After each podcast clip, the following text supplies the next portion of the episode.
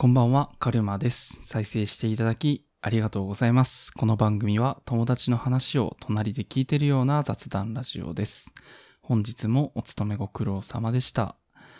はい、お久しぶりです。お元気でしたでしょうか？はい、あの、私はというと、えー以前ね、私の妻は里帰り育児をしていて、ずっとね、その間離れて過ごしていたんですけど、えー最近ね、コロナの感染者数も減ってきて、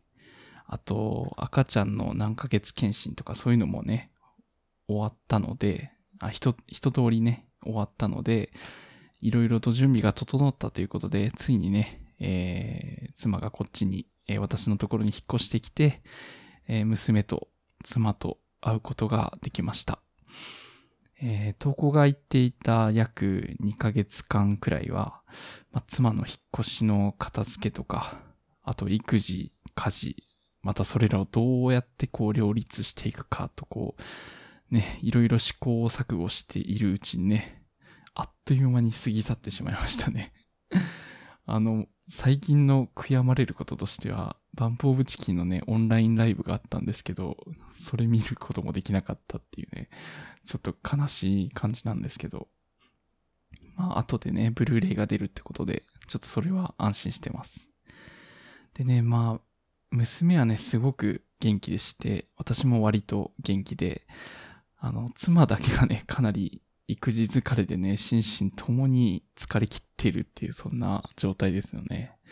で、うちはね、あの、いわゆるワンオペ育児ってやつで、日中は妻と娘二人きり、で、私が仕事に行ってる間の、その、間っていうのはね、ずっと二人でこう家事と育児やってるってことで、二人でっていうか一人でか。まあ苦労はね、凄まじいんですよね。まあそういう、結構やっぱりね、お互いに精神的に病む場面があって、まあそういう重い話もね、おいおいしていきたいのと、まあそれをどういうふうに解決していくのかっていうこともね、言っていけたらなと思うんですけど、まあそれはね、また今度行こうってことで、ちょっと期間は空いてしまいましたけど、また、えーゆっくりとね、更新していければと思っていますので、よろしくお願いします。えー今日はね、サクッと、まあ、軽いお話ですね。あの、育児をしている方はね、子供のおもちゃ、いろいろとね、買い与えているかなと思います。まあ、そんな子供のおもちゃについてのお話なんですけど、私、その、私たち夫婦ね、子供チャレンジのね、おもちゃ買ってるんですよ。あの、子供チャレンジってなんかあのね、真剣ゼミみたいなのでね、聞いたことあるなっていうところで私止まってたんですけど、実はもうもっとちっちゃい赤ちゃんを対象にしたサービスやってるみたいで、どうもこの、なんだろうな、0歳児の時点で登録したら、こう成長に合わせて、赤ちゃんの成長に合わせて、おもちゃを送ってくれるっていうサービスがあって、これ面白そうだなって思って入ってみたっていう、そんな感じなんですけど、これがね、なかなか工夫の凝らしてあるもの、おもちゃが届いてね、面白いんですよね。なんか、子供生まれるまで赤ちゃんの生態みたいなの全く知らなかったんですけど、こういろいろね、本読んだりとか、そういう付録みたいなのを読んでると、結構赤ちゃんの認識能力って、まあ、全然ないわけなんですけど、例えば顔が上下逆さまでもね、あんま最初はね、違いよくわかんないんですよね、ぼやっとしてて。で、こんな状態でも楽しめるおもちゃ。あと、それがどんどん顔がわかるようになってきても楽しめるおもちゃみたいなのを、まあ、メーカー側としてはね、作らなきゃいけないわけで、まあ、これをね、この条件を満たすために、この子供が好きな形だったりね、色使い、模様、触った時の食感とかね、こう、いろいろこう試行錯誤して、実際の赤ちゃんでも実験を重ねて、あの、ものができているみたいで、ね、すごいですよね、そう考えたら。どうしてもね、私がメーカーで仕事してるせいか、そのものづくりの観点でね、見ちゃうんですけど、なんかね、模様がね、ぼんやりとしか最初は認識できないけど、チェック柄がだんだん分かってきますよとか、そういうのをこう見越してね、設計してるんですよね。あとはもう赤ちゃんがこう飲み込んじゃいけないから引っ張ったりとかして破れないかとか叩いて潰して大丈夫とかあと音が鳴るもの振動するもの顔が書いてあるものとかそういう柄とかをいろいろ工夫してるんですよね。まあ、なんかメーカーの企業努力みたいなものをほんわり感じて なんか和んでたんですけど、そんな中でもこう、私が気になったのが、あの、鳥のおもちゃなんですよね。あの、なんだろうな。指人形じゃないな。なんだろう、パペットマペットみたいな。あの、鳥の羽の部分に指をこう、入れれる構造になってて、で、指はめて鳥の翼をこう、バッサバッサできるんですよね。で、鳥自体の材質がこうビニールっぽくて、なんかくしゃくしゃなるんですよね、音がガッサガサくしゃくしゃと。で、その触った感じも独特で、この動きと、その食感で、かなり赤ちゃんをこう、うちの娘もね、虜にしてるんですよね。で、いいなって思って最初はなんか使ってたんですけど、どうもなんか、なんか違和感あるなと思って、で、その違和感の正体がこう目だったんですよね。あの、その鳥目死んでるんですよ。あの、くまモンいるじゃないですか、いるキャラの。あの、くまモンの目って死んだ魚の目って言われてる、ああれですよね。あんな感じで、こう、こんだけね、あの、赤ちゃんのためにね、魔改造繰り返されているのに、目だけは死んでるっていうギャップが面白くて。あの、娘の写真をこう、ベッドで横たわってる娘をこう写真撮るたびにたまに鳥が見切れてくるんですけど、なんか 目死んでるから心霊写真みたいになるんですよね それがおかしくてね。でも逆の鳥の立場からしたら、何回も何回も試作を重ねられて、今の姿になってるわけですけど、ね、引っ張り試験とかね、やられて、体引き裂かれたり、潰されたり、いろんな色で塗られて、なんだろうな、実際の赤ちゃんに遊ばせて、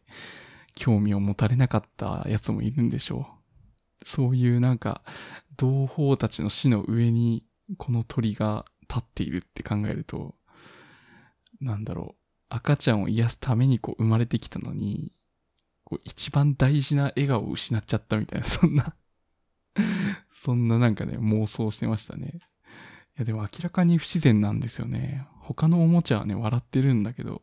この鳥だけ笑ってないんですよね。なんか若干のこう、なんだろう、子供チャレンジ側からの意図を感じている、そんな 妄想な話でした。ねこんな赤ちゃんのおもちゃ一つに、なんかこんなしょうもない話をしてしまいましたけど、こんなのがね、わんさか溜まってるんでね、ちょっとちょくちょく放出できたらなと思ってます。という感じで、ちょっとお久しぶりということで、このくらいで失礼いたします。最後までお聴きいただきましてありがとうございました。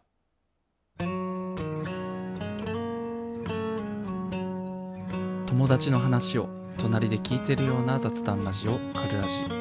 番組の感想は「ハッシュタグカルラジ」でつぶやいていただけると嬉しいです。またこの番組ではお便りも募集しておりますのでお気軽にご投稿ください。ということでお相手はカルマでした。バイバイ。